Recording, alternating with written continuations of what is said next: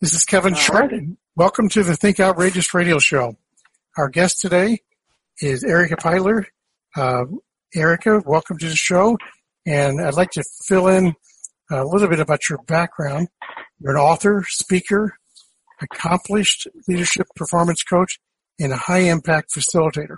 You work with uh, Fortune 500 companies as well as CEOs from uh, small to mid-sized companies. So welcome to the show and uh, talk about your your your CV. How did you get to the point where you felt right? How are you? Oh, thank you for uh, for that introduction. And yes, happy to be with you today, Kevin.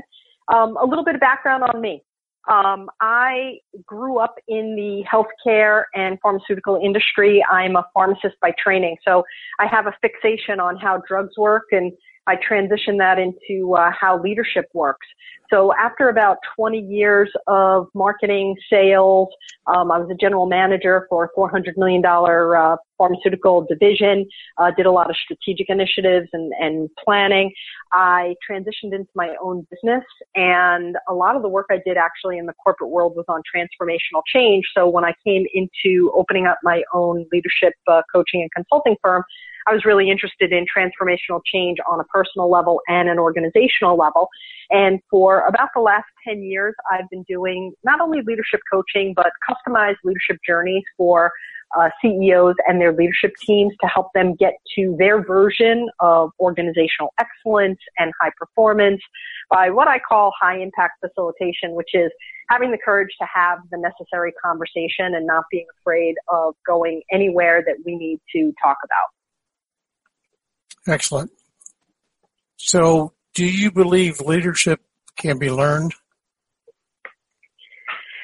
Absolutely. Um, and it's always, uh, you know, an important question to pressure test. You know, is it nurture? Is it, you know, nature?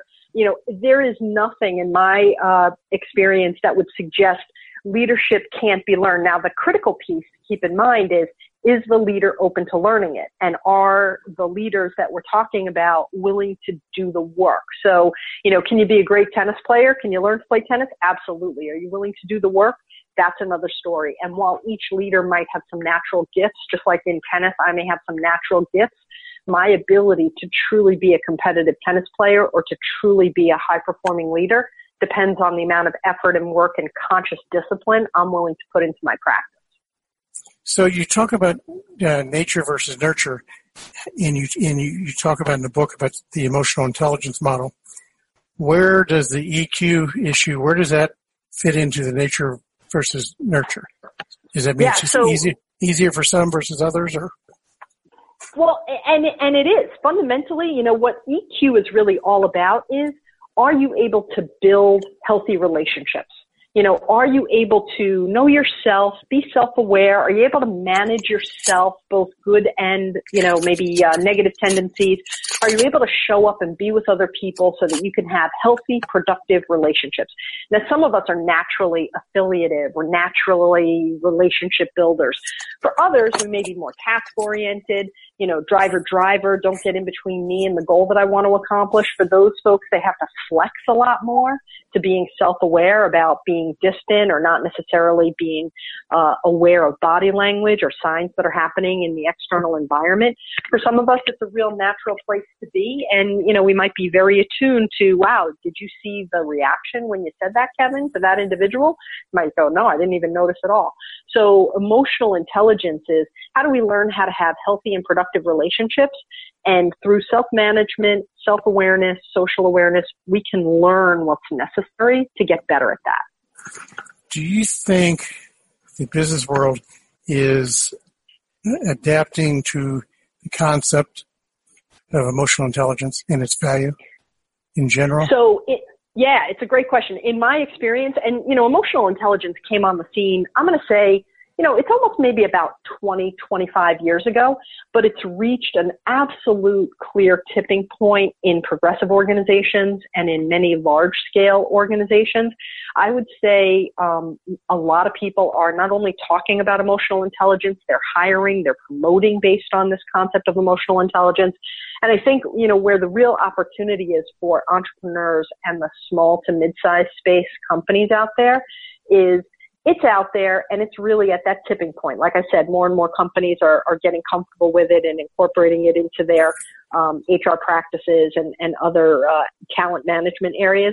But for entrepreneurial companies, you can leapfrog this. You know, you can get some of this learning into your organization and take your organization from chaos and mayhem to much more structured, um, disciplined understandings about how relationships work and how you could get performance and productivity from it. You know, Kevin, one of the things that I love about the work that I do is I tell people seriously, look, I've come from running a business and I know we have to make money and it's top and bottom line, but these soft skills, emotional intelligence and learning how to have healthy relationships, it absolutely has a direct correlation to your performance and productivity. So this isn't soft for the sake of being soft. It's soft because it results in hard uh, outcomes. Do you see the day when what you're describing, leadership, effectiveness, and growth, is a is a subject matter in college to teach the, the business students? you know, that actually, I love that question because I think we've actually missed so much of the opportunity in our baby boomers for sure, Generation X, and we've probably even missed the millennials for sure because we've gotten late to the party on this. But I think that we are starting to see emotional intelligence showing up in grammar school and high school now. The tipping point of some of the social awareness around emotional intelligence is such a groundswell that parents are more astute and helping their kids understand it. And I think it's really actually taking place at an even more grassroots, younger place in uh, in schools because it's so powerful. Yeah, it really is. So you mentioned millennials, the the uh, the scourge of the uh, corporate world today. what what's your observations, experience, and and uh, sage advice regarding working with the millennials? Well, we we certainly all seem to have a commonality in a struggle you know and and i think that that struggle is both their struggle to you know find their perspective in what they're looking for and our struggle as maybe leaders of a generation or two beyond where they are to to struggle how to appropriately create environments that inspire them and and meet their needs but i'll tell you this here's my here's my take I think they're really holding us to a high bar and I think they're taking our leadership to a really great place if we can embrace it. You know, they want a ton of feedback. What have we struggled with if we're a baby boomer or generation X? You know, we don't like to give feedback. Feedback seems like it's hard, it's negative. I don't want to tell someone, you know, that they're not doing anything. Millennials want the feedback. Now, you know, you can, you can debate whether, you know, can they handle the, the tougher feedback and opportunity for growth as much as, you know, the positive feedback. So, you know, I say that, I say that as a, a struggle and an opportunity, but they want the feedback. They want the learning. You know, they may want to go faster through some of the experiences thinking, you know, hey, I don't need to, you know, go through the same path that you went through. And, and I actually believe that because I'm a, I'm a fan of I think today's world is moving so quickly that whoever is in a leadership role really needs to look at potential and uh, capability and capacity and composure.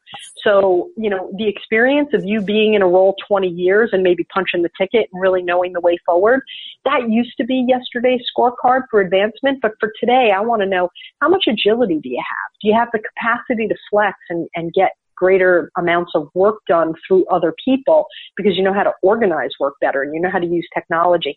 And do you have the composure to really deal with that VUCA world that we're in, you know, that volatile, uncertain, chaotic, ambiguous environment that we're all challenged with? Do you have the temperament to lead in that environment? So I think millennials have an opportunity to really leapfrog some of the folks that are out there, but I think it, it's a, it's a struggle right now to figure each other out. Yeah, it really is. It's very foreign one of my more um, my more cynical days, one of my theories is that the millennials are very focused on uh, more focused on quality of life than they are on results, both personally and for their employer. That uh, I, uh, some days I think this is the product of a, uh, a very abundant place and and time uh, that they need to go through a recession to uh, begin to worry about a paycheck and not so much about whether they can bring their cat to work.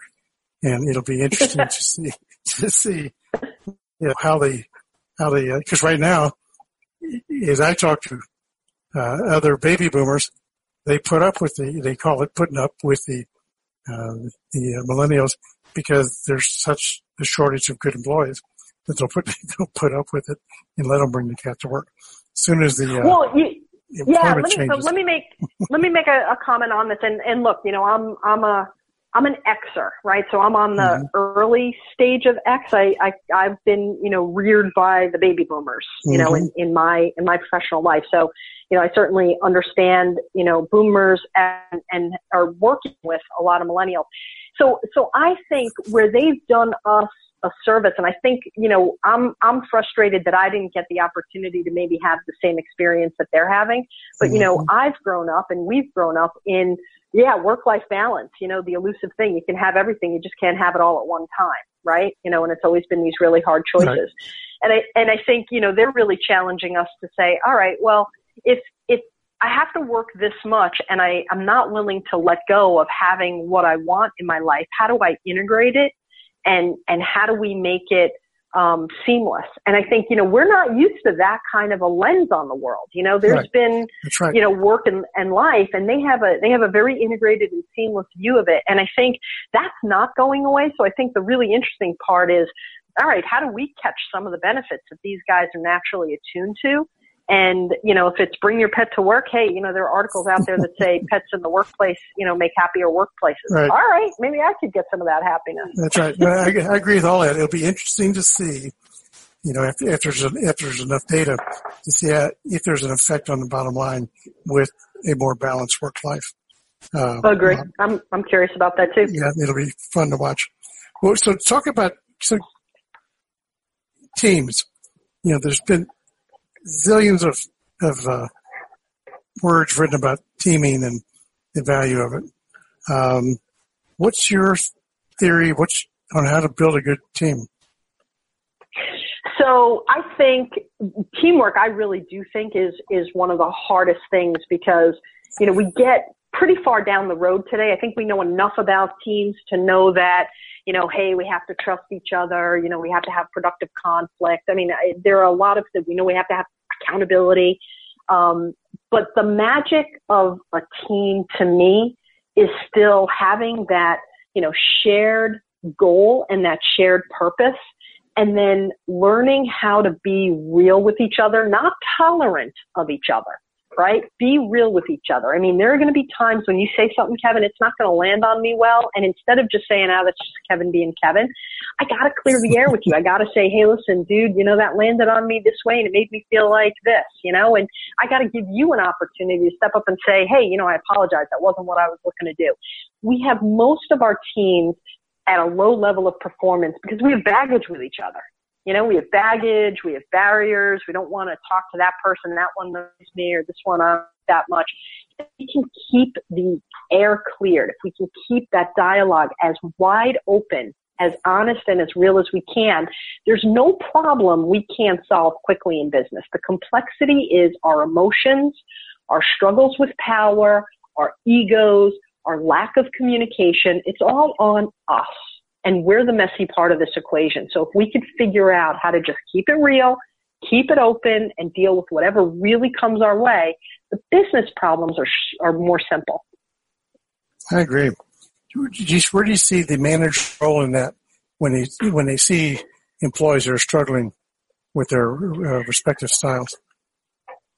So, okay, so this is an interesting thing because I think, you know, a lot of the work that I do is at the top of the house and then I cascade down. Um, but I think one of the things that's really interesting, I have this model that's called um, the altitude model.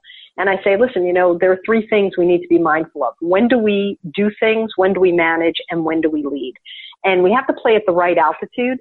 And that manager, literally that manager of people kind of gets like caught in the middle, right? They can't micromanage and yet you don't want them to be too out of touch with what's happening.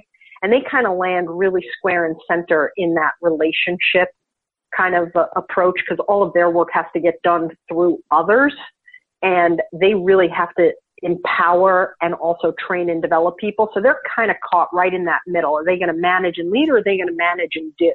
And I find a lot of people struggle with this. They're right on that front line.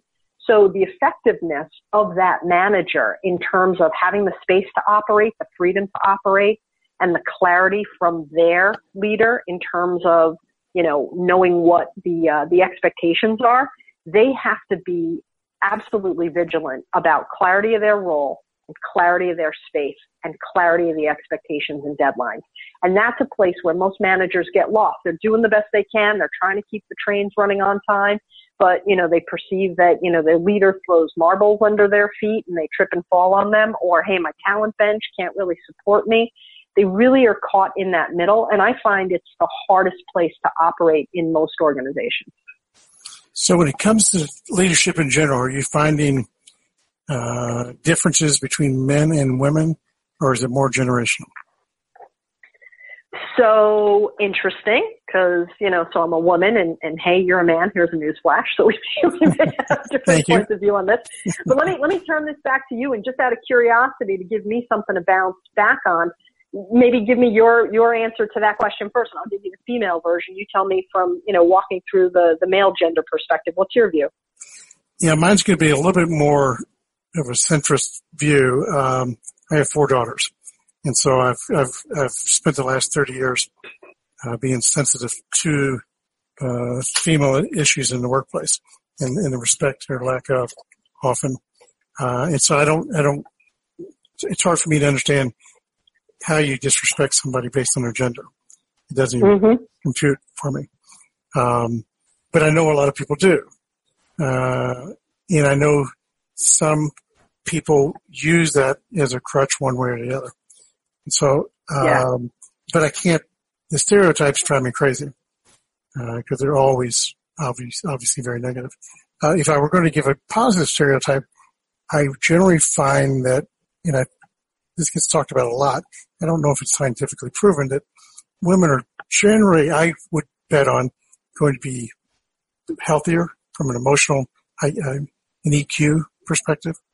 Um, you know, if, if I'm in, in the voting booth and I have to vote and, and I don't know the candidates at all, one's a man, one's a woman, I will always vote for a woman. Um, because at the end of the day, I think women will keep us out of more wars and and they'll do what's right. And up until recent times, they don't seem to be as power hungry and uh, driven by almighty dollar. So the chances for corruption seem to be less.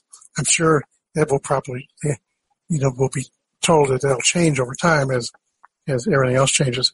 But th- those are my core beliefs about men and women. Um, so I don't I don't really have a lot of differences. I generally treat people for who and what they are. Um, but, no, I, that's, that's, but I get it, I get it that the world does not do that. Well, I mean, I just know I really appreciate your perspective, and and you know, I, I understand it and and empathize with it in a lot of ways. One thing that I have been really curious about, um, and I'll answer the question directly, but I want to give you just an, an indirect perspective first. So, um, I do uh, a lot of diagnostics with the groups that I work with. I love to do MBTI, the Myers Briggs assessment, and, it, and it's controversial. Some people like it, some people don't.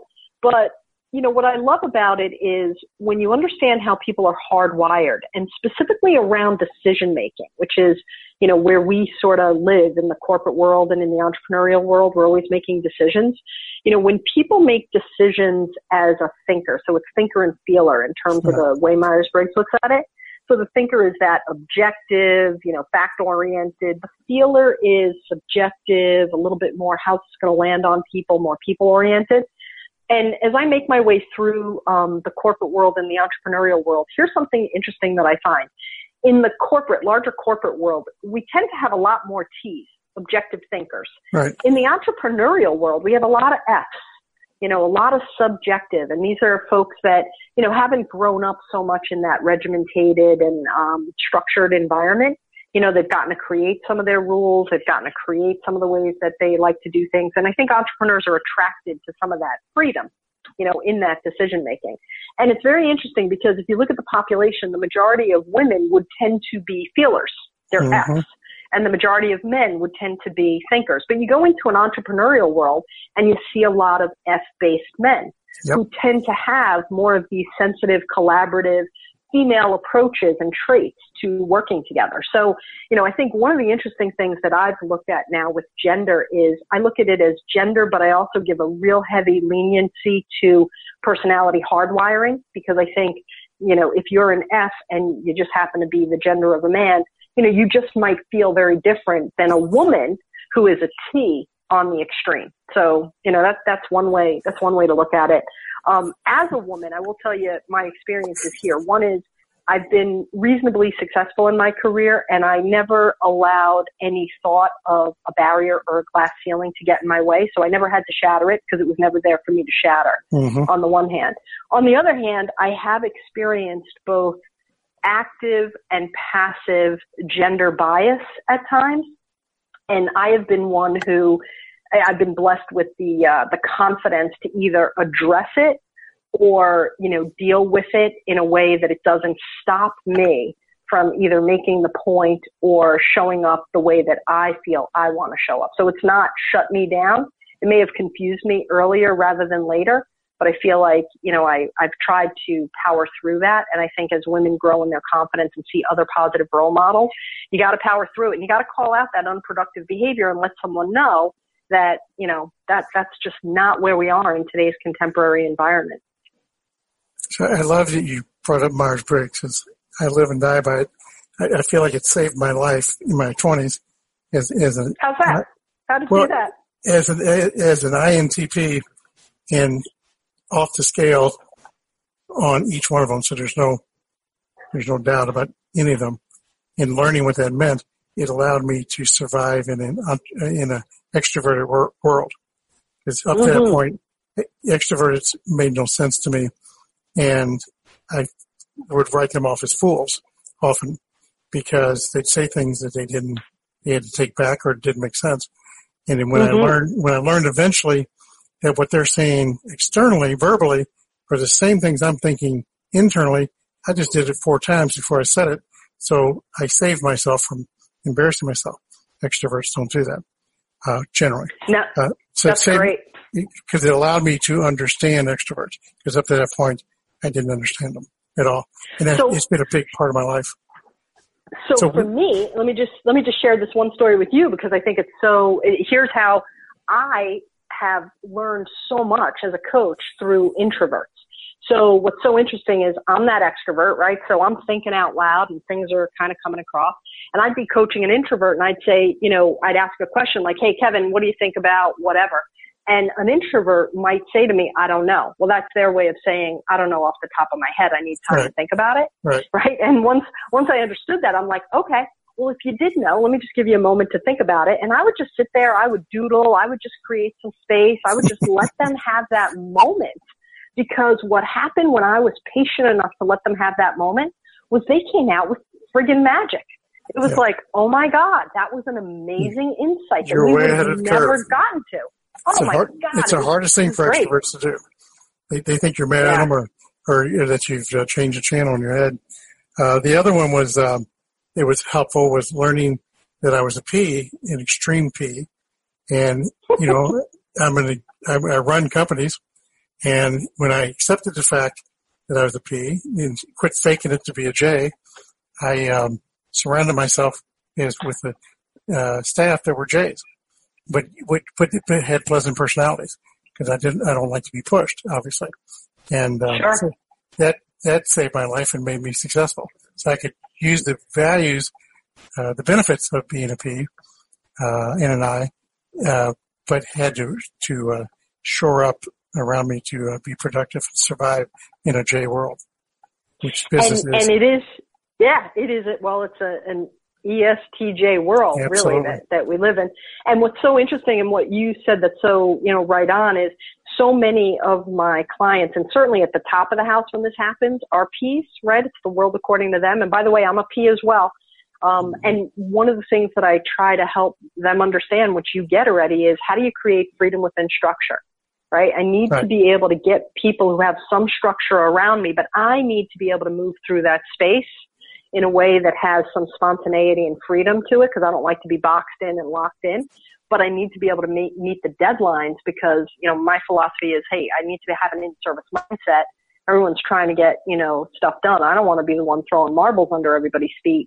So who's going to keep me organized? Who's going to keep me on time? Who's going to keep me moving forward? Fascinating. Great conversation. Great book. I, I would highly recommend that our listeners read it. Um, and let us know, um, Erica, how do our readers find you? Yeah, so a couple of ways. One is uh, the book is available on Amazon.com, and the book is Leadership Rigor.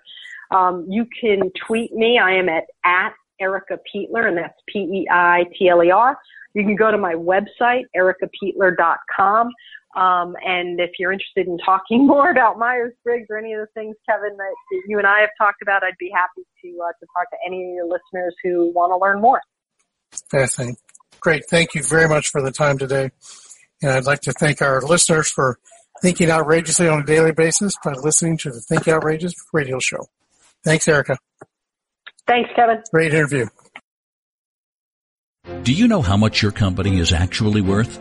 No one does until a real buyer offers real cash in a real transaction. Our job is to sell your company, not just analyze it. If you don't want to leave any money on the table because you've worked too hard to settle for less, engage a trusted specialist with a track record of closing deals for outrageous prices. At Clayton Capital Partners, our sell side mission is straightforward. Exceed each client's expectation throughout the process and especially at closing. We have the skills, the people, and processes to do so. Visit our website, www.claytoncapitalpartners.com to learn more about our firm, including our processes, proven results, and frequently asked questions about buying and selling. At Clayton Capital Partners, our focus is your deal. This is Kevin Short, and welcome to the Think Outrageous radio show. Our guest today is Mike Smith, the author of The Native Advertising Advantage, Build Authentic Content that Revolutionizes Digital Marketing and Drives Revenue Growth. Mike is, has been with the Hearst Communications Corporation uh, for her, specifically Hearst Magazine's digital media and is Senior Vice President of Advertising Platforms for Hearst. Uh, he's responsible for the digital media platforms particularly the revenue ones. So his previous book, Targeted, was named one of the top six business books to read by Inc. and won the, and won the Axiom Gold Medal Award for Best Advertising Marketing Book for 2015. So, Mike, great resume, great accomplishments, and uh, very timely the, the, book you've written. So, welcome to the show, and uh, our listeners are always struggling with the digital revolution. Uh, many of them missed it and are trying to catch up. So, uh, welcome to the show and and uh, thank you for taking the time. Oh, thank you, Kevin. It's my pleasure. So, talk about uh, native advertising. Why don't we start off with uh, a definition so that everybody understands what you're talking about? What does that mean when you say that? When I when I wrote about native advertising in the Native Advertising Advantage, I wrote specifically about digital native advertising. I did include a magazine example with one of our automotive advertisers, but the, the, the majority of the book and the topic itself, which I'll define for your question, uh, was for me digital. And in, in, in, in the last 20 years, digital advertising has generally been classified in one of two categories. Paid search, the types of ads we see on Google, or the second category would be display advertising, often called banner advertising, which includes display advertising like uh, pre-roll video and other formats. But native advertising is a third uh, and somewhat newer category, newer as of the last five years. And what native advertising is, because search ads and display ads are familiar, I'm sure, to your mm-hmm. listeners, native advertising uh, itself has six categories. and the, the category that I chose to write about is branded content. When an advertiser partners with a publishing company, a media company, to, in a sense, co-author content, stories, and and um, by, by co-authorship, I, I don't necessarily mean that the advertiser themselves wrote it or participated in the writing of it, but the, the advertiser at least steered the production uh, in part or in whole. And that's the type of native advertising that I write about. Native advertising that looks like content, but is nonetheless disclosed as uh, brought to you by an advertiser and um, fits the form and function of the, uh, the, the, the publisher that's being visited by the consumer, the digital consumer. So talk about you talk in your book about the effects, the effect DVRs have had on the advertising uh, world, and that folks are zooming through commercials, and that they're subscribing to Netflix or Amazon with no commercial. Talk about native advertising in that content, that context. Is this an attempt to st- reach those readers or viewers in light of all the techno- technological changes? Sure, I'm happy to. It's a great question. So, so what you're referring to with DVRs is, is a consumer's ability uh, with that innovation to skip the traditional 30 second television commercial. And, and advertising historically for, for students of, of, of advertising history uh, will recognize that uh, there exists a value exchange with the consumer uh, for his or her attention. And so the content uh, programmer, uh, the media company, the advertiser that accompanies the content programmer are, are partnered in an effort to um, uh, maintain the, the attention of the consumer. Now, devices have been invented like the DVR to empower consumer to skip ahead. In, in the, on the internet, in the digital realm, uh, the, the phenomenon over the last several years has been ad block.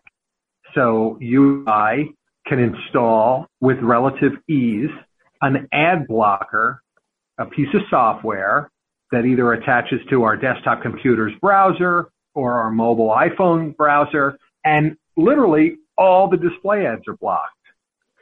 And so native advertising, because the branded content type of native advertising looks like the articles that you're going to visit, right? It looks like when you go to the New York Times and read an article, or when you go to Elle.com or Esquire.com or Forbes.com, there are articles published by journalists in the newsroom, and there are articles that are published in collaboration with advertisers, the native advertising. And that type of advertising today does not get blocked by an ad blocker. And, and the rate of ad blocking on display ads on banners is, is actually quite growing. So two, two thoughts. Are the cost of ads going down in the traditional media because folks are not using, not looking at them very much, or they're being blocked, et cetera, et cetera. Is that cost of that ad going down because it's less effective? And do you see the day coming, like everything else, that technology keeps evolving, that they'll be able to block this type of ad? Well, I, will start with the premise of your question with regard to the cost of ads going down. The, the, the basic supply and demand works here. So the cost of ads actually goes up because the supply of ads with ad blockers becoming more and more prevalent, uh, the supply is going down. So, so a lot of other things are happening in parallel in addition to the ad blocking phenomenon. For example, on the internet, I mean, in magazines or in newspapers, uh, the, the, the big magazine companies, I worked for 14 years at Forbes. So Forbes, Fortune, Business Week, the Wall Street Journal, th- those were the uh, publications that that um, advertisers would run ads programs and ad campaigns on the internet. Sure, they'll run on Forbes, they'll run on the WallStreetJournal.com, they'll run on uh, Bloomberg Businessweek, Fortune.com, but they'll also run through advertising technology intermediaries to reach the people who read those sites when those people are not on those sites. Mm-hmm. And and so what what happened with with with the internet phenomena is there was more supply with with the with the same with with less demand uh, on a relative basis. So greater supply, prices go down. But but as as the supply uh, dimension of that equation changes as it goes down, whether it's ad blocking or whether it's media buyers, advertisers deciding that they don't want to uh, run on um, third-party long-tail websites to reach the finance customer. They want to run on finance re- websites to reach the finance customer because they've determined that in context matters more than any other variable. So, so the, the, the supply affects the pricing and in the way that I just described. Now onto the second part, the, the ad blocking technology today does not specifically block native advertising. Uh, will it in the future?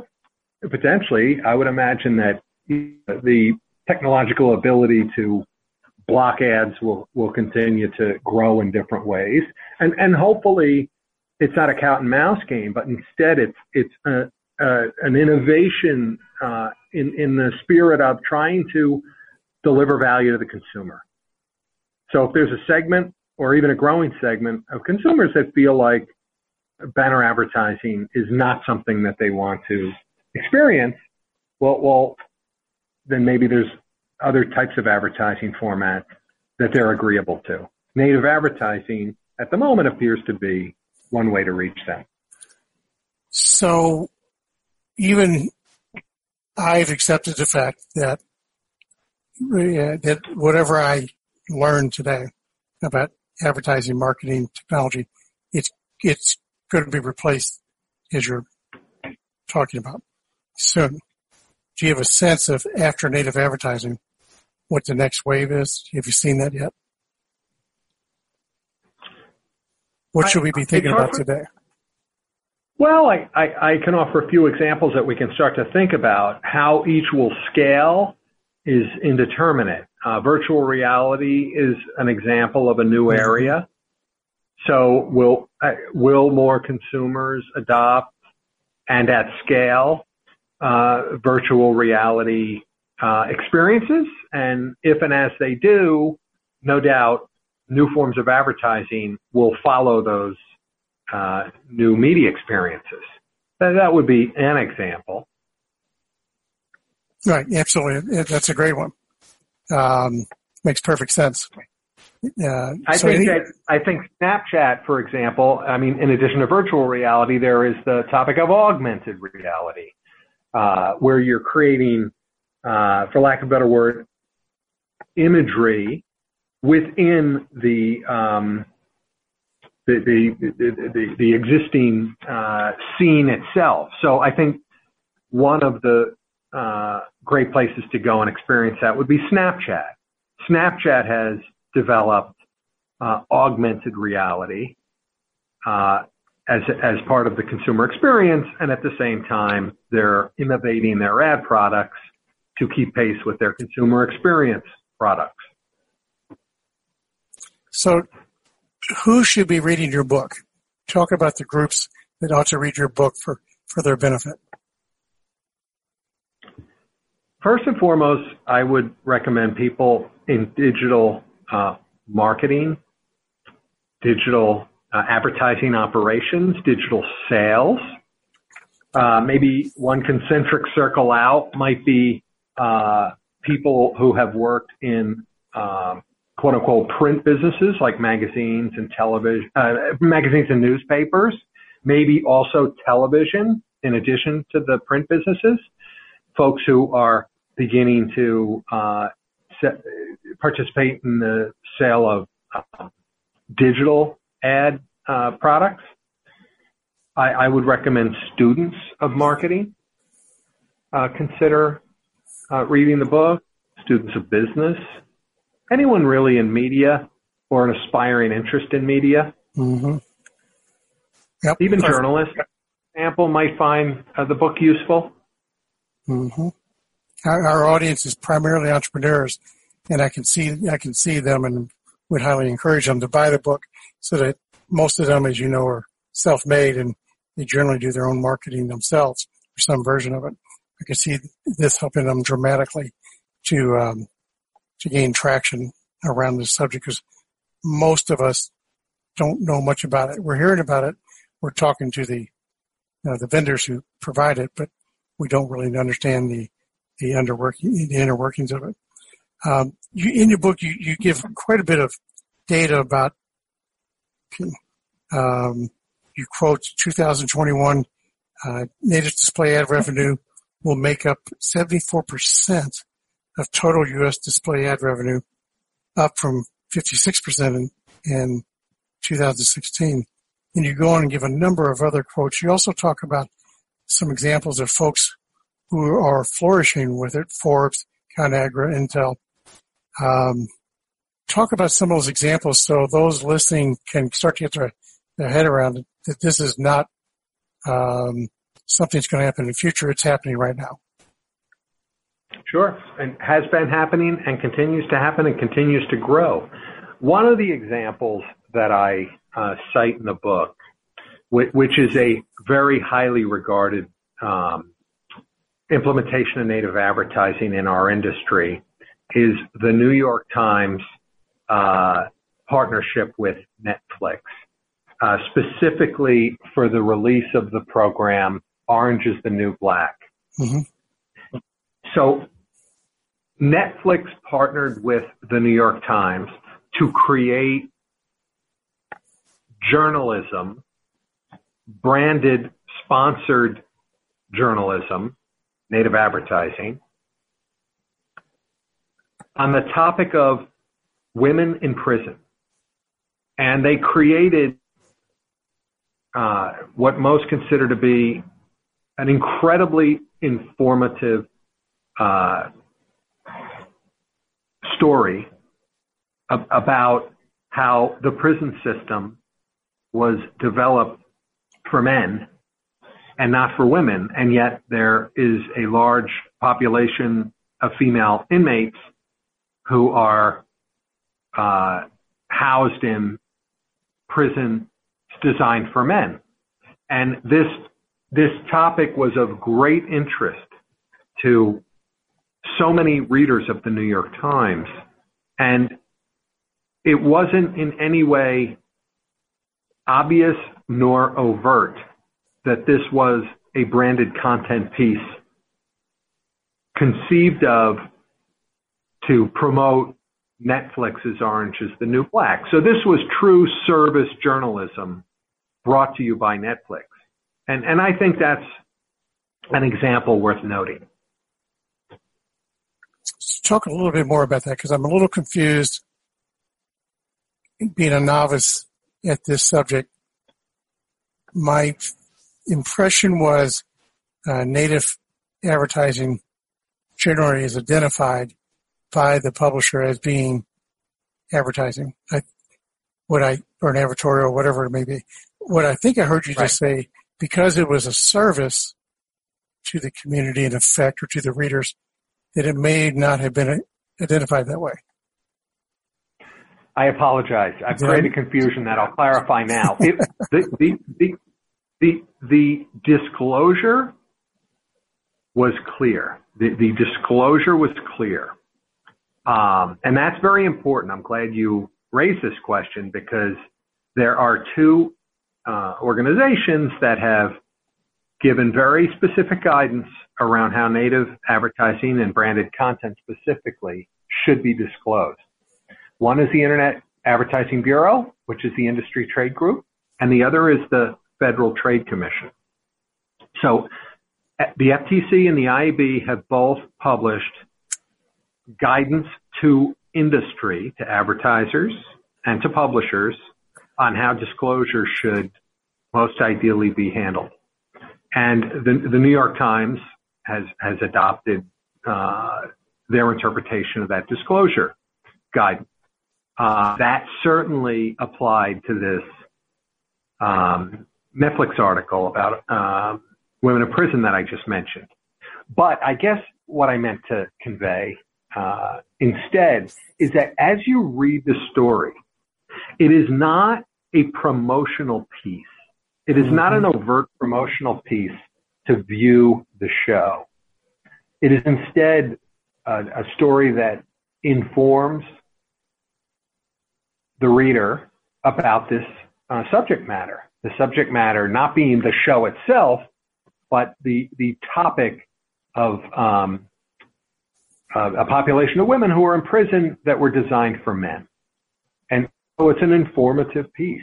And and I found when I studied this uh, topic generally uh, very carefully in many many examples that I include in the book that the the stories that are not, for lack of a better word, shill pieces right. for the advertiser, the, the stories that that add value, that form or entertain, that's the kind of native advertising that works best. Instead, the stories that are perceived by the consumer as pushing the consumer to buy the product or, or to use the service, well, that type of native advertising and branded content works less well, if at all. So I read the article. I like the article a lot. I connect it to Netflix and I give them, in my consumer brain, I give them points for objectivity, um, maybe some social conscience on their part. Uh, right. It, it, it, maybe begins to affect my opinion of Netflix, which is fascinating. Absolutely. Which is fascinating. Absolutely. So and, next time, and and develops your interest in this topic. Right. Right. So it's it's a win-win for Netflix.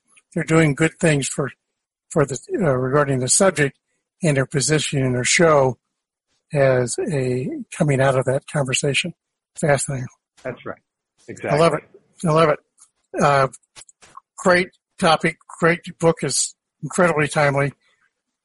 Our listeners are just starting to hear this term on a regular basis. So great having you on the show. Thank you for writing the book and uh, spending the time with us. Our, our guest today is Mike Smith. The book is named The Native Advertising Advantage. Build authentic content that revolutionizes digital marketing and drives revenue growth. Makes perfect sense. I highly recommend it. Uh, Mike, uh, tell us where they can find you if they want to follow up with you and some of the other things that you've written and where they can find the book. The, the book is available in, uh, in, in retail bookstores as well as on Amazon or on barnesandnoble.com.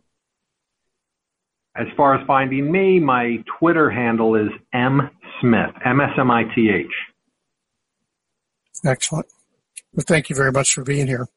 And thank you thank to you, our Kevin. It's fascinating. And thank you to our listeners for thinking outrageously on a daily basis by listening to the Think Outrageous radio show. Thanks, Mike. Thank you, Kevin. Why is it that similar companies often sell at widely divergent prices? One of them going for book value, the other bringing in a small fortune. After pouring your time, energy, and money into your company, you deserve to squeeze every last dollar from your hard-earned investment. Owners rarely take every legitimate action to maximize their own leverage in the sale transaction. In Sell Your Business for an Outrageous Price, Kevin Short presents a structured playbook for sellers to win big You'll find out why some businesses sell for outrageous amounts, as well as how to minimize your risk going to market. The book introduces you to Kevin's proactive sales strategy, a rigorous process for positioning your company to sell to a well-financed buyer at the best possible price. You'll find out how to prepare yourself and your company for sale, understand your asset and how it benefits prospective buyers, and identify and remediate any issues that could prevent a sale or drive down sale price. It guides you step by step through the outrageous price process designed to uncover and make the most of your company's competitive advantage. Create a sales strategy that highlights your company's value to potential buyers. Identify outrageous buyers and find a transaction advisor who knows how to orchestrate sales that lead to outrageous offers. Filled with one-of-a-kind strategies, this book offers you your best shot at achieving your ultimate goal, selling your company for an outrageous price. To learn more, visit www.thinkoutrageous.com. This book has won 11 International Book Awards. I know you'll find it very valuable as you prepare to sell your company.